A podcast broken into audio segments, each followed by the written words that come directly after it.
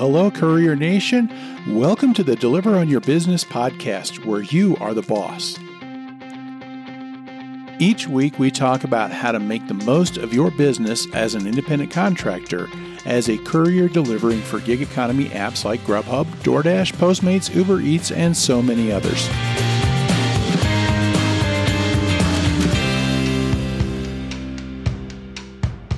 Well, hello, Courier Nation. Welcome back for one more week of the Deliver on Your Business podcast. It is awesome having you back, and it's and it's pretty awesome being back too. I'm two days late. I don't think I've ever been two days late on the podcast, but I just had the opportunity here to get this uh, interview in, and it was something that I didn't want to make it wait until next week, so it was just worth getting it done and getting it done right and everything like that because I think this is something that could be really special for a lot of delivery contractors, especially for those of you who are just really, really, really serious about actually running your business, about treating this like a business. Because, you know, there are things about when we do our deliveries as contractors for Grubhub and DoorDash and all these others that you know, you got to stretch sometimes to make it feel like you're running a business because there are just aspects of the way they do things that still make it feel like an employment type of thing. And I think there's something just really special right now because I'm seeing something coming along that, boy, if these guys can get off the ground, my friends, this feels like an actual business opportunity, you know. Uh, we've got an interview with Bob McNulty, who has started up a new delivery company called Trip Delivers. Now they are really, really, really on the ground floor. I mean, we're talking. We, we might be talking basement. We might be talking sub basement. It's only been a couple weeks that they uh, started out in the Nashville market, and that's their first market that they're actually up and running with delivery.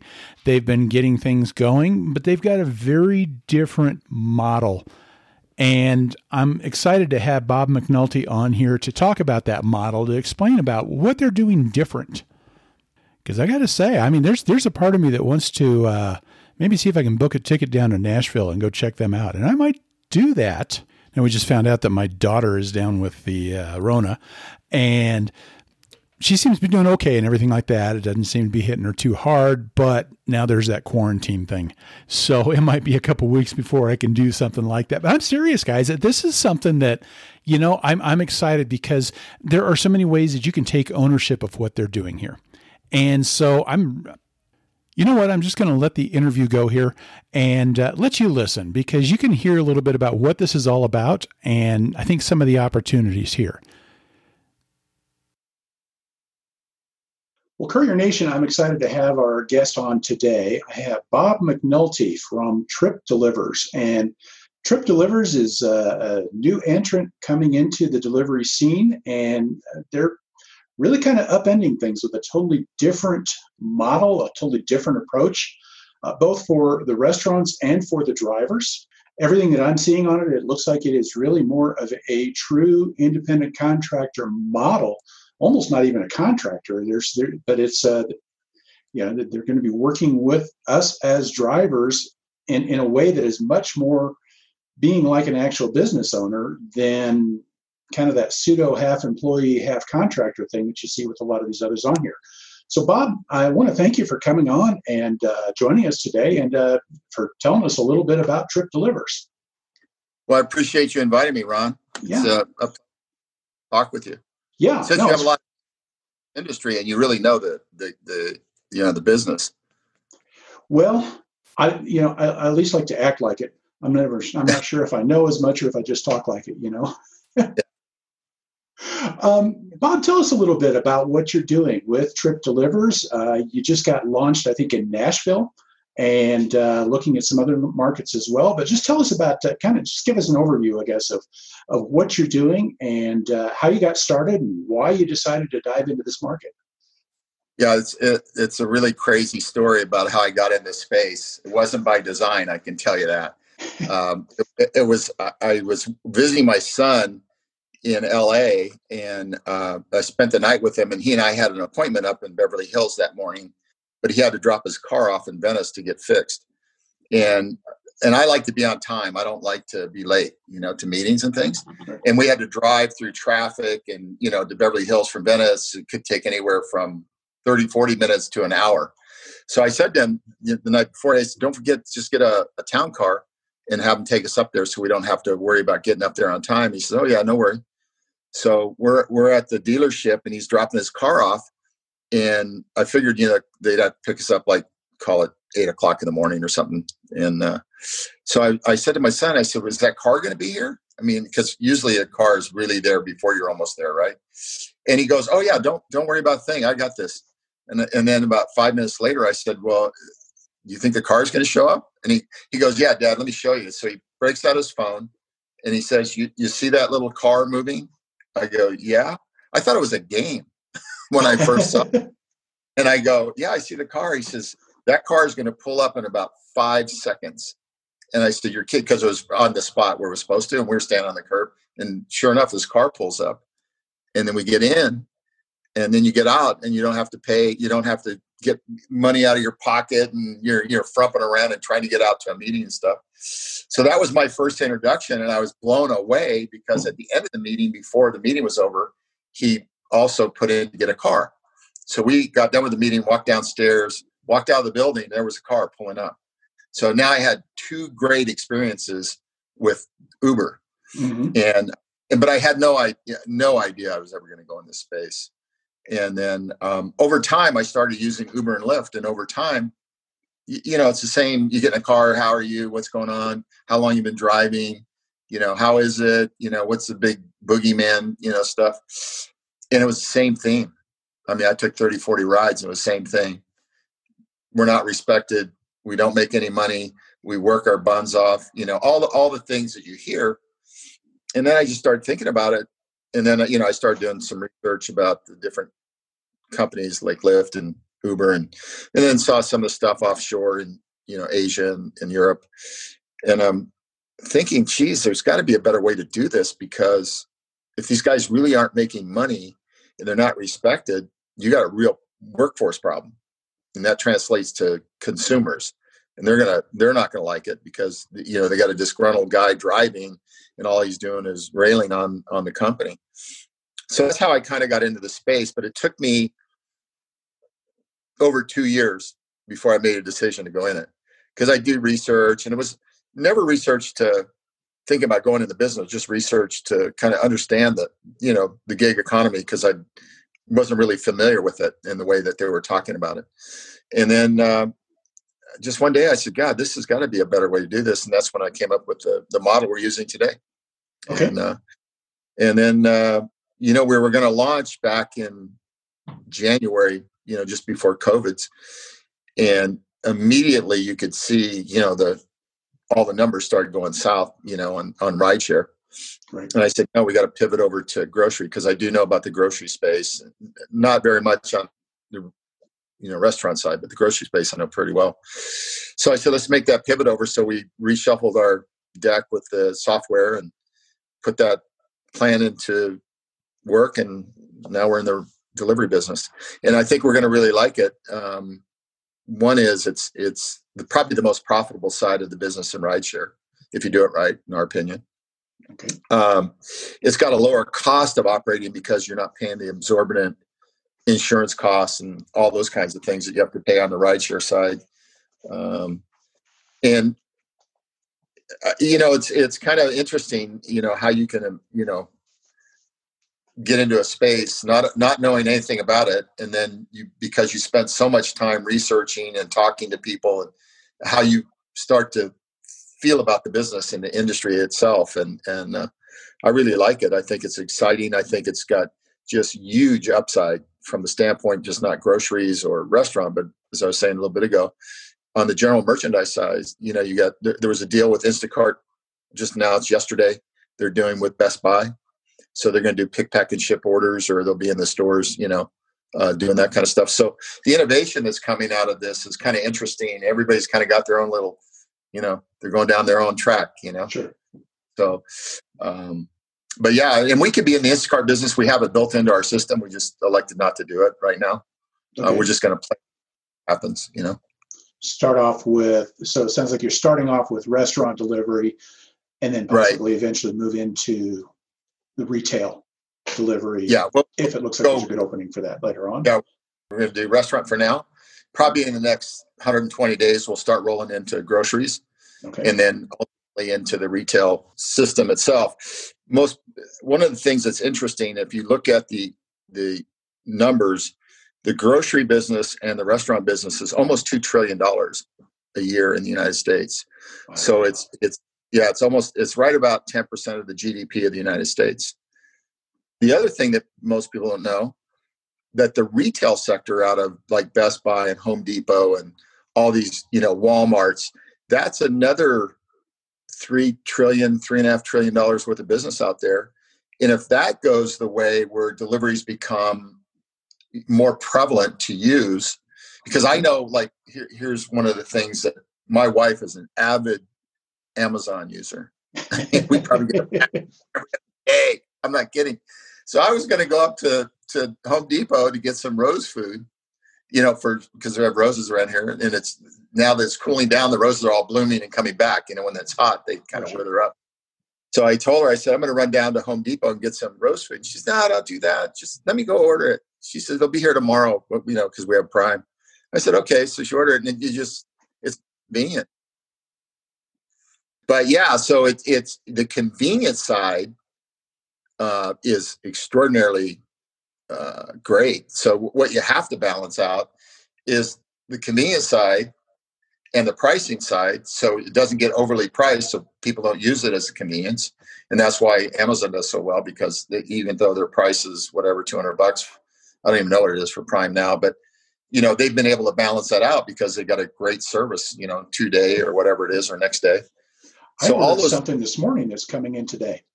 You know, yeah, that's what's crazy. And it's the same day. Yeah. So what what's going to happen though, and I think with with Instacart doing a deal with with, and I think it'll work out. I don't know what the numbers look like, but now you have you're back to convenience big time, like at Best Buy, because I could buy something today and they'll probably deliver it in the next hour, you know, or two hours, whatever it might be. So they pick it, they pack it, somebody delivers it and you've got it the same day so it's it's it's going to compete with amazon at some point. and the point of contention is you know how close and this is where amazon has been brilliant is how close they are to their customer like you said i ordered something this morning i got it this afternoon mm-hmm. and their strategic thinking and how they run their you know delivery service which is really logistics these guys are as good as anybody on the planet but that's it, it all kind of gets back around to the same same stuff you know, yeah. how great a marketer are you? Do you have great cost controls over your business? Do you have a business model that works? You know, all those kinds of things. Sure. Well, and you know, since you mentioned business model, I mean, you've got a really interesting one. Eh, you're you're not kind of another Me Too delivery company coming out no. there. You know, everybody out yeah. there is doing. You know, we're going to charge the restaurant thirty percent, and we're going to yeah. charge the customer twenty percent, and we're going to give the drivers three bucks. And uh, right. you're doing a totally different approach. So, why don't you tell us a little bit about how you're structuring everything? Yeah. So, uh, basically, on the restaurant side, which is kind of interesting, we use a referral business. So, if you go out and sign up a restaurant, then you participate in, ref- in referral income from that or residual income as every delivery through a trip driver picks up, you earn, earn 40 cents yourself.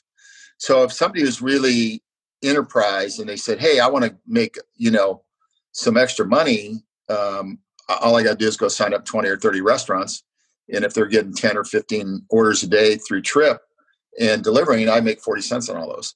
Well, so it's a, it's a, great that's, way for some makes it that's crazy because I mean I just I just think about this that you know, I walk into a restaurant and there's ten orders waiting. That's that's yeah. four bucks for somebody. Exactly. and, the, and the, somebody is the guy that signed up that restaurant because you you went to the effort, signed them up, so you get all of that income on the forty cent side. What people in our business don't really understand yet is also most of these restaurants have 2,000, 3,000 followers. Doesn't mean they're all in the store at the same time. Some as many as eight or 9,000. We're going to teach the restaurateur to send out the app to their customers and then they'll make money every time their customer comes in too. So it's it's kind of like a win-win for people. But we ju- we just took a a very complex business, meaning rideshare in general, or a uh, restaurant business, and tried to look at it from a simplistic view. And the interesting thing is, we actually have three customers. We have the driver who's a customer, we have the restaurant who's a customer, and then we have the customer of the restaurant who's the end user who's a customer. So we have to understand all three components to market to them smartly. And that's why we use a referral based business. And that that'll start getting traction as we start to build the business out. Yeah, that's and that's an interesting way to do it. I've got my um, son-in-law had uh, right before he married my um, stepdaughter there that um, had been managing a, a, uh, restaurant out of town, and he's he talked about you know the problem that he faced was that uh, you know he was maybe breaking even on deliveries, and uh, it kind of makes it hard to really push deliveries. How is that different than for you guys? I mean, because uh, if if he's paying 20 25 percent out to Uber Eats or Grubhub or anything like that, um, yeah, a flat fee, two dollars or three dollars. If, if if you're a, if you become a member with us, like a a Prime member, if you think in that way, right. you're going to pay two if you're a restaurant to have us pick it up and deliver it. Um, if you're a non-member, it's three bucks for us to pick up and deliver it. So it's pretty easy. Um, again, it's it's we know what revenue is coming in every time a car picks up an order. We know that forty cents goes here, ten cents goes there, and the rest goes to the company. And so we just have to make sure we got enough going on at all these restaurants that we can make money. But even if you take it more in a in a, a bigger picture, and let's say we had a hundred thousand cars out, uh, you know, on the road in a day that's working, and you know, because when in the in the U.S. it wouldn't be unlikely that you could have a hundred thousand cars on the road if you once you go us. So if you said, you know, what's the average? Let's say there was eight or ten pickups, you know. So let's say it's ten. That's twenty dollars a day per car, and a hundred thousand cars. Yeah. it's a serious amount of money. That so we capture top line. So the other thing we don't do is like all the other rides companies or delivery companies by marking it up 20 30% or 40% and then they they take control of that money. The order goes through them. They run it on their card processing. They take 100% control of that money. So their top line they're booking all of that revenue income okay? So us we only book the two dollars.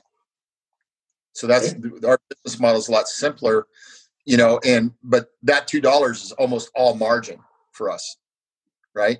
So it's a whole different way of of accounting for what's transacting in your business.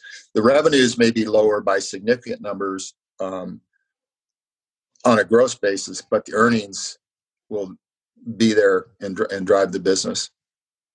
So what you've got then is you've got the restaurant just paying a three dollar fee. They get the total amount of whatever is charged to the customer outside right. of that three dollar fee. There's no big commission right. on top of it or anything like that. Yeah. So what happens is we issue the restaurant their own merchant account, and then uh, they get an order through. The order actually goes through our system, but not the money. The money goes through their into their pocketbook. Um, and it's it's seamless because they'll get their money the same day. They okay. don't have to wait for four or five days to get it from you know a delivery company that controls the whole transaction. Because we have just think of this way: it's a freeway. The money's going down the freeway, and there's an exit that says two dollars, and there's another exit that says three dollars. System knows if you're a two dollar or three dollar person, and it just sends us our money as it's going down the freeway, and the rest goes into the into the restaurateur's uh, bank account. Okay. Now, how does that work for the driver then? You know, since most of my audience obviously is uh, yeah, so couriers. the driver the driver gets so there's still a, a delivery fee for the consumer. Okay. And that delivery fee is is time, distance, um, you know, cancellation and wait time, and then the tip. So uh, we, we have to be very smart about how we price that because you don't want to price it so cheap that it hurts the driver, but you don't want to price it so high that it hurts the consumer. So you have to look at that. But we think on average, a driver will pick up probably seven, eight bucks uh, for delivery, not counting the tip. So okay. if you think in terms of 10, 11, 12 bucks, now the, good news is some of our research shows that, and may, maybe maybe it's not that way, but um, usually if you get an order that's 35 to 50 bucks, the person that's ordered is actually fairly generous on the tipping side, so they'll get a 15 or 20 percent tip usually. One thing I noticed, and uh, something that you mentioned about the way that works, is I mean, that sounds like what the customer is paying. What the driver gets paid is is is based directly on what the customer is paying then. Is that just did i get that correct? Right. Okay. Yes. He gets 100% of the fare. See and that's very different than what we get with grubhub or doordash or uber eats where what we're paid has nothing to do at all but with what the other companies paid which is interesting I mean, so what what we found is because of the pricing models that everybody else uses, mm-hmm. they kind of play hide the football. You know, it's, so the driver doesn't know what the end result is of the total fare. You know, so there's a lot of miscommunications, and then you see what you were just talking about, where you see a 50 cent fee for this and an extra two dollars for that, and you know, it's kind of bangs you all over the place, and there's no transparency. Our our receipts are transparent, so the driver, rider, or the person that bought the food, and the restaurant all see the same receipt. There's no hidden nothing. You see it all. Yeah, that transparency. And that was found in our research that really upset drivers that they just couldn't see the number. Absolutely correct. That uh, transparency would make you everybody's best friend right away. it really yeah. would. No, yeah. You know, there's an interesting thing that I, you know, noticed like uh, when it comes to our taxes, as drivers. Usually we right. get a 1099 from everybody. Uber Eats is the one difference where they use a 1099K, which they try and make it look like they use that 1099K because they're acting like the processor, that they're just kind of facilitating this transaction between the customer and the driver, and they're kind of more of a middleman. But yeah. the problem is, is the delivery fees never line up with what we are paid. So it's all you know it's it's showmanship and it's all designed to make it look like it's a, a distant transaction for misclassification purposes or something like that but it's not real but it sounds like what you're doing is actually real what they're yeah. paying is actually what we're getting yeah we do everything in real time numbers it's not you know it's if if the if the if let's say the fare is 10 bucks we show every line item on the fare if the since we don't deal with the food cost, we don't have any food cost. We don't show that, but we show that we'll, it will show it's either a two dollar or three dollar because it's on the same line item. So you know the restaurateur can see it, and the consumer can see it, and the driver can see it. That way, they don't have to think about, geez, did I just get screwed for five bucks? Because that was one of the things I heard almost in every conversation. You know, we don't know what we really make. You know, they say it's this, but I found it's this and that leads to you know your your driver who's the backbone of your business to be upset disgruntled whatever you want to call it lack of faith in who's paying them and that needs to be addressed that was the first thing that we saw you got you, got to have transparency you just you can't keep people in the dark and think they're going to be happy campers and you know they may have a, a $50 delivery you know or $60 delivery and they don't even know what it is yeah. Yeah. Yeah. Yeah. And I think, you know, and it's just, I mean, I hear it from really all sides drivers, yeah. the customers, the restaurants. And, yeah. uh, you know, and the only one that really knows what's going on with any of that is the delivery company. Exactly.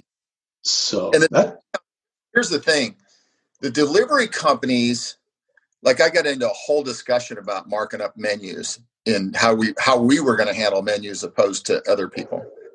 And um, and I asked a number of our own people, I said, why do you think they handle the menus like they handle them?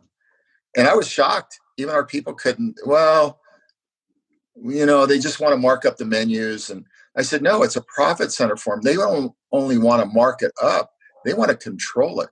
And if they have that kind of control, now they control the restaurant they can tell the restaurant because they're fearful of losing business, particularly in COVID time, because every dollar counts that goes to the restaurant right now. And they want to control their business. And then essentially, they're giving up their own freedom to run their business. They're being dictated to by these small—or not small, very large companies and these small businesses, mom and pops, you know, and, and they, they don't have a lot of choices. That's the problem. Yeah. Yeah. I mean, they're saying just... over 200,000 restaurants will close this full year, 2021, or will never reopen. Yeah. Well, and it sounds like it could get worse. Um, we just uh, Colorado just kind of amped things up again, and they're going to shut down restaurants again for in-seat dining. And that's some of these. It is. I think you know some of these places that struggle to open up, and yeah. now they have to close down again or something like that. And yeah, I hate it. I just, especially yeah. the mom and pop places. You know, the guys well, that. Uh, the, the chains can handle it. I mean, you know, they've got deep pockets, most of them, so they don't have to really worry about, you know, yeah, it's going to look bad on their, you know, quarterly, you know, reporting. Sure, it is. They're going to lose millions of dollars, but they can weather the storm. The the small mom and pop that has, you know, ten or twelve tables and you know, and, and they're in there in the morning and working and they're working all day and all night. I mean, they put in 15, 16, 18 hour days in those restaurants. And, um, it's it's going to be devastating for them. One thing I wanted to back up to just a little bit because you talked about the uh, you, you, gave like the freeway analogy where you know so the money it kind of the money's going to the restaurant right away and everything like that and that sounds like that right. means it's also going to the driver right away exactly we give the driver their own merchant account also so the money goes straight to the driver so we so, don't we don't any access to their account. We built some technology with, with, with a couple of different processors. We, we actually architected, we did, um, and we actually filed a provisional patent on it. Um, so when a driver signs up with us now, um, you go, he goes through a background check. He can sign up with us literally in four or five minutes. I mean, I sign myself up because I don't like to tell people you can do it this way. If and I'm not a computer guy. I mean, my phone is my computer. So when I signed up on the company, I just signed up with my phone. I just made sure I had the documents I needed. I took pictures of them and all that stuff. And then uh, we, we use this really kind of neat software for background check. And it'll actually give us a background check um, probably in three or four minutes now. And okay. it uses AI and facial recognition and things like that. So it looks at your your driver's license and then it says okay that's a real face. It's not a you know a clown face or some other face. It, and then it, it recognizes it. So we use some pretty good stuff there. And then it's right after that then the you get your you sign up and get your uh, merchant account and gets issued almost immediately. And uh, then you're in business. Wow so then the customer buys you know the, the customer orders the food they pay right. for it yeah the delivery fee basically goes directly from the customer to the driver rather than just right. you guys shelling out whatever you want to give on that. Right, right. It goes directly the, from from the customer to the driver. And then the food fee goes directly to the restaurant, and Correct. then your two or three dollar delivery fee then just goes to you. Right. That is so, so different. Yeah, and it's so easy. You yeah. know, it, it take a lot of manpower to manage it and do split commissions and figure out what and, and i'm sure i mean i've never seen other guys have for systems but i'm sure they're pretty sophisticated stuff but still anytime you're you're trying to manage a bunch of money it's it's you know it's it's laden with cost oh yeah no that's an interesting way to do things and that there's something about that then too that i think that you know we just had that whole prop 22 thing happen out in california the, uh, right. This whole challenge between whether you're an employee or an independent contractor. And yeah. we're kind of in this gray area with most of these companies where there's a lot of stuff that kind of acts like an employee, but we're classified as an independent contractor, like we're really running a business. Right. Prop 22, part of that was trying to say we can still continue to do that model. But when I look at how you guys have everything structured, it really seems much more independent for the driver because you're not i don't know you're you're actually getting paid directly by the customer then and right. is that where do you think um and i guess where i'm going with this is i got this thing about I know with uh, what looks like we're going to have a new administration that is much more labor friendly, and yeah. especially when it comes to the federal side of things, they're going to be taking, I think, a lot closer look at the gig economy, and um, but I think that this kind of sets you up to be really more of a true independent contractor or business to business relationship than what the typical model is that's out there. Yeah, we have no worries in our mind mm-hmm. uh, because we are really a platform provider. We don't touch the money. There's so many things we don't do that everybody else does. Right. And and that was by design day one. We saw this coming, even though it was two years ago when we started. But the, the plan was always to be to put the driver as really the owner operator, right? So he owns and operates his own business. We give him the tools or her the tools to do that. You know, we give them a great platform. We we teach them how to do this. We teach them how to do that. But at the end of the day, they control all their money. None of it, not a penny, comes to us. Yeah. And uh, and we thought that was the best way to handle it because I think you're right. I think that there are going to be pressure put on the gig economy because they want to unionize or they want to tax or whatever it may be. And and which is really interesting, the drivers themselves don't want to be employees. The no. vast majority, you know. So you got to figure out how do I balance that as a as a company like us? How do we balance the things that we could do later down the road as we get bigger and stronger financially that helps drivers even beyond what they're doing um, and we've we've looked at a lot of different programs, you know, but I think that truly the the driver wants to be an independent person. He wants to drive on his own schedule, work when he wants, doesn't want his money messed with, you know. Right. No, absolutely. And they want right. the money when they want their money. They don't want to work now and see it tomorrow or the next day. They want to see it now. Yeah, and that's what we provide uh, that's really interesting. I mean, so and and and because of the way you've got this set up, you know, you allow us to have more skin in the game because we not only get our delivery fees, but if we go out and we recruit, if we sign up a restaurant, yeah. we can earn money based on that. Yeah. If we get another driver, we can earn money based on that. Yeah, you have a residual income off the drivers, so it's you know it's, it starts at 50 or starts at forty percent uh, if you're just a side hustle driver, it goes 50 and five. And with this new program we're going to introduce tomorrow night, it could go to three levels. So it, it could start really churning out some dollars for you know the drivers themselves. I mean, if you if you only wanted to get two or three of your friends signed up that are drivers, you'll never pay another dollar in a monthly subscription fee with us. You'll yeah. it'll be free. Now that is one thing that is a little bit different is you do have that subscription fee for drivers. Right. Uh, I look at it as almost kind of like doing a franchise or something in some ways. And yeah, SaaS model. But the interesting thing is, if you said the, the delivery driver is going to make ten bucks, let's say, and it, it's thirty nine ninety nine for seventy five rides, so seventy five rides to generate seven hundred fifty bucks, and you paid forty dollars for it. So that's a pretty good return. Yep. Uh, you know, you're not even talking, you know, it's like, what is that? Uh, so it's like 5%, 4% or something like that. And then on the unlimited at 99, it's unlimited rides. So if you want to do 100 rides, 200 rides, 300 deliveries, whatever you might want to do, you can do. And you you know, and I've seen guys that are, that are really made some serious money that drive. When I say serious money, where they they had over a thousand, twelve hundred, fifteen hundred bucks taken out for their commission. Uh, you know, take to pay Uber. And with us, it's a hundred bucks. Yeah. You know. Yeah. So you just put whatever number it is, seven, eight hundred, a thousand bucks back in your pocket, and that's significant. so again, everything on us is based on volume, uh, operating efficiencies, logistics, all that kind of stuff. Okay.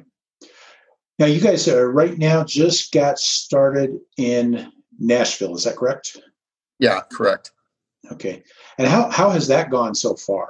Have you uh, had enough time to really see any of the results as far as like uh, the, the business, uh, keeping the drivers busy, different things like that? Yeah, we're just we're just getting uh, you know amped up. We spent the first three four weeks signing up restaurants, you know, mm-hmm. um, and then as they're restaurants are coming online and getting some orders. We're we're monitoring those to make sure, hey, we get there on time, we pick it up. It's you know all the things that we're looking for metrics to make sure we're not going to have any issues. Then the next step is getting scaled up to make sure we don't have any issues. Now, right now, our platform is running just fine. We we don't see any issues. We should be able to scale as quickly as we want in multiple markets at a time. So it's a matter of getting the referral partners engaged. That's why we're doing this call tomorrow night, starting to alert people. Here's some of the things that are coming online. These are the things that you should be looking forward to, um, and start re- really positioning the company. So we, we went from development technology company, but at the end of the day, we really are a marketing company. You know, we, we need to market our business, which does a couple things. Obviously, it puts more riders in, puts more drivers to work, you know, puts more restaurants online. So all those people have to have touch points from some type of marketing.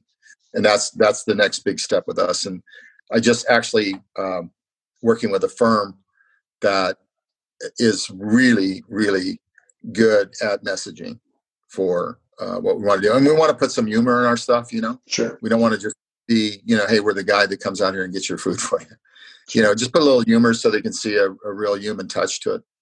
So how did you choose nashville how, how, did Nashville become the choice? It, it, doesn't sound like maybe the logical choice for somebody to launch. You'd think something a little more glamorous, or maybe I'm, I'm not yeah. dissing Nashville by any means. But. Everybody thought we were going to launch in Las Vegas, and yeah, you know, and I, one thing I I do understand because of being in, in startup mode for 40 years or plus, you know, the hazards of that and, and the pitfalls and the mistakes you can make and I like I tell everybody, look, we got to be cautious right now. We don't need to be pounding our chest. We need to go in, run the business. Let's look at every piece of it. Look under the hood. Look under, you know, the tires filled with air. You know, all that stuff. So the logical choice was to find a small market, which is Nashville. Okay. But what you want though in a small market, you still want some of the pizzazz that you get out of a big market that's Nashville. They they have music. They're yeah. international. It's called the It City. Mm-hmm. Um, so it made really a lot of sense when we chose Nashville to go there. It's really controllable. You know, you have Nashville itself, and then you have you know some of the other outlying communities within 10 or 15 20 miles of around there so it's very easy to manage um, so that's why we picked it okay so yeah, we didn't see a thousand restaurants online to know we're going to have a problem we yeah. want to see uh, you know, 50 or 100 online to find the problem and then go like hell. Has that worked? I mean, pretty well as far as I guess um, so far in being able to, I guess, fulfill those deliveries. Because I guess there's probably kind of a balance between getting enough restaurants for people to order, but getting enough drivers yep. to take care of the deliveries. Right, and and we have that because we're not overburdened by anything. The okay. next big step is getting the app out there you know to download for the consumer. And sure. that's where our marketing will come in at to okay. basically flood the market. And that's another reason why we chose a smaller market because we can find out in a small market as much as we could find out in a big market but we also have more controllable on our expense side that we're not blowing our brains out marketing to get an effective download right? So it just makes it much more easier to control for us. Okay with the same results. We'll get the same information. Sure. Um, so I want to get you guys in Denver so I can start delivering here. How do I do that? I love Denver. My son actually graduated from University of Col- you know Colorado there in Boulder. Okay, sure. And, uh, so Denver's you know part and parcel of our you know existence in my business career. I've spent a lot of time in Denver, going back, believe it or not, to the '70s. So okay, I've been around. yep. I think it sounds like you kind of give give some of us maybe a little bit of power to to influence. You know, I, I was able to. You mentioned you got your video call coming up or your uh, uh, training yes. thing tomorrow night, which would be Thursday night. Yep. And I'll put a link in the show notes, everybody, so that you can kind of, if if you listen to this before the call, I, I, absolutely encourage you to be a part of it. Um, if not, um, it'll point you to uh, to the uh, channel for Trip Delivers, and you can kind of get the replay of it and uh, replay of some of the coffees that Bob has with drivers on Saturday morning. And I listened this last Saturday morning. You're kind of talking in that uh, that call or something like that. A couple people saying, "Hey, we want you to get started here," and part of that was, well, if we start getting some uh, restaurants signed up, then that yeah. kind of moves somebody up on the list there. And right. So, so the thing is, if if in a market all it takes is six or seven leaders, and then motivate you know another ten or twelve people, you could sign up 500 to 1,000 restaurants in four to six weeks. And then you're open for business. At the same time, when we see that momentum going, once we understand the marketing side, you know, what the message is going to be and how to do it, then we'll just plow the, the ad dollars into the marketplace and yeah. then start really. So our job really is to get the app out there for the user, end user customer. What we wanted to, and, and by making it the way we've done it with the referral partners and the drivers and everything, it even reinforces that they're working for themselves even more because they, they're but they're going to get paid. But if they took the initiative, then they could have multiple revenue streams. You know, one from the recruiting side, one from the restaurant side, one from the driver side. You know, yeah, and uh, and that's the way we kind of looked at at the business. Yeah, no, and I'm sure, you know some anomalies, you know, in the in the mix, but so far the last couple of uh, last week and, and this week so far, everything's been running fairly smooth. We haven't had a lot of big things. The biggest thing for us was could we get a hundred plus menus loaded, and I think we're at right at a hundred right now okay. for for Nashville market. Yeah, because every time you get a restaurant on, somehow you've got to get that information up onto the site. Yeah, and and and the problem with the restaurant menu is the menu itself is a PDF file, so you can't manipulate it. So it's harder to get in okay. uploaded, and then and then we have to come behind it with the CSV file so we can adjust pricing if the if what we want to do ultimately is train the restaurateur to manage their own pricing you know do all of the stuff that they need to do the problem is you know they're they're just so darn busy yeah you know um, are there uh, any other cities that are close to coming online at this point we're we're taking a hard look at atlanta houston maybe Denver now. uh, well, I know yeah, a few places, so yeah, we we got a little traction in um, Atlanta and a little bit in Houston. The, the good news about Houston is that um, that Shanna, who's with us, I don't know if you heard of her, but she runs the restaurant side. She knows that market really well. She actually opened that market for DoorDash. Okay. And so she's going to get with the, the field and start giving them leads and all that kind of stuff and tell them who to go to and and then she does the training class also so she's terrific at training no and that's that's that's the part that's just interesting right now it's it's uh it's kind of fun just seeing the start of something like this and you kind of wish that uh, it gets started a little faster or something. So those of us that are not in markets that are started yet could take advantage of it. But oh yeah. You you put a group of guys gals together to go open that market and you had like i said a half a dozen dozen. You could open that market in a minute. And we'll just come right behind it you know and yeah. and supporting it. But the market you know we have in our database right now we have about a 100 i think 160 main markets so denver would be a main market mm-hmm. but then we have the sub markets within there like aurora and all those aurora. little sure. like wood and all that so we have those in. So in our database right now, we have over 3,000 cities. Okay. Out of the 160 markets, and there's 3,000 sub markets attached to those 160 cities.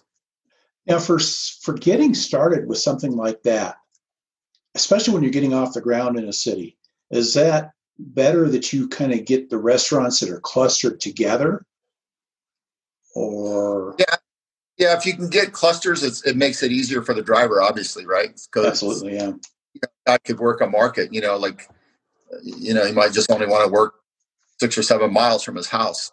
So if there's a cluster in there, he'll or she'll figure out how to work those markets. You know. Well, Bob, I want to thank you. Uh, anything else that you want to bring up, or anything else you can think of, or something like that? Kind of tell a little bit about uh, you know what you're doing, or any kind of message you want to leave with drivers, or anything like that. Well, I, I, I, would say this that uh, one is I appreciate you inviting me uh, to, to talk about the trip. Um, yeah, I, th- I think that, you know, the drivers, a lot of them aren't salespeople, so they're a little intimidated by asking, you know, uh, a restaurant to sign up. So they, they have yeah. to get over that personal fear of you know rejection, which we all have, right? Um, but I, I would like to maybe in a month as we start ramping up, getting closer to Christmas, maybe uh, you know just hit me up or I'll hit you up and I'll give you an update. Yeah, you know, oh, I love that. The other markets we're looking at, or here's ones we're getting ready to open, or whatever, and then uh, you know just use as a platform to communicate with people and let them see what's going on out there. Because I think once a driver gets involved with us, he's going to like it or she's going to like it. Yeah. Yeah, they can put more money in their pocket. It's just that simple. Same thing with the restaurant. Like I was with these guys on a, on a call today I was telling you about. They're just blown away. Yeah. You know. Oh, I know. I just uh when when I look at uh you know some of the driver driver forums, the Facebook groups and different things like that. And you always get somebody that'll come in and they'll talk about DoorDash or they'll talk about Grubhub as we.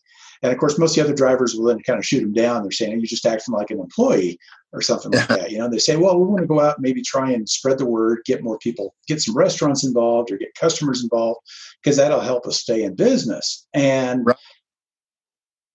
and there's there's some truth to that, but at the same time, you don't get rewarded for that with most situations like this. But with what you're doing, you can really feel like you're really a part of this thing. Well, yeah, because you know it's you know kind of all these companies. Every every company has different leadership styles and what matters to their own internal employees, external, whatever it might be. And I've always been, you know, I came from blue, blue collar family, so we all worked, and um, so you know you know the value of working hard, and, and you know the value of your time, and you know people don't realize you know, if you're off working and you're driving, you're not with your family, you know, so you're, you're and you got to support them and you're working your tail off. All those things do matter. So from my perspective, we always try to look at the employee first in the company. That's why everybody in our company has stock options or is a stock owner. Every employee. Okay. So because at the end of the day, if we do the right thing and the company becomes valuable, then the people that work the hardest are going to get rewarded. Yeah. And that's no more complicated than that, you know? No, that makes sense. Well, Bob, I want to thank you again for coming on, and uh, I'll put links up in uh, in our uh, show notes and everything like that, so that uh, you can kind of see where to go for a Trip Delivers. And folks, yeah. go check out the uh, uh, go check out their YouTube channel if you want to really get into the nitty gritty. They, they've got all their trainings up on right there on the website that you can just get into. You can kind of see how they do stuff and go in on Thursday night to uh, listen to some of the stuff coming up here or to the Saturday morning coffee with Bob. And um, thanks again, Bob. Okay. Thanks, Ron. Appreciate it. You bet. Have Thank a good you. one.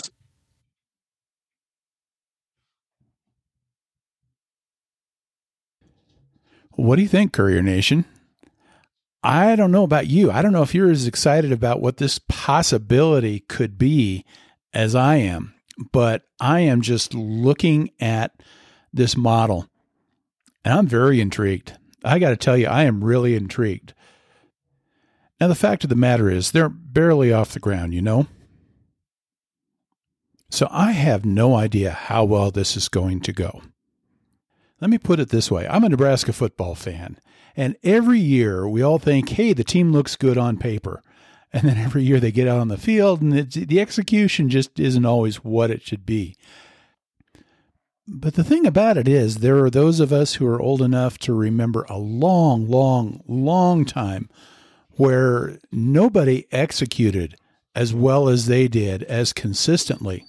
So I tell you what, when when you got the plan there and you got the execution on top of it, it's it's an amazing thing to see. And I see something here that man, I tell you what, the way it looks, and the more that I think about it and look at it, it's like this thing could take off. And if the execution is there and if if they do as well at delivering on getting the product out to the customers as they've done in delivering, I think a very intriguing business plan. This could be really, really interesting, really fun to watch, and really fun to be a part of.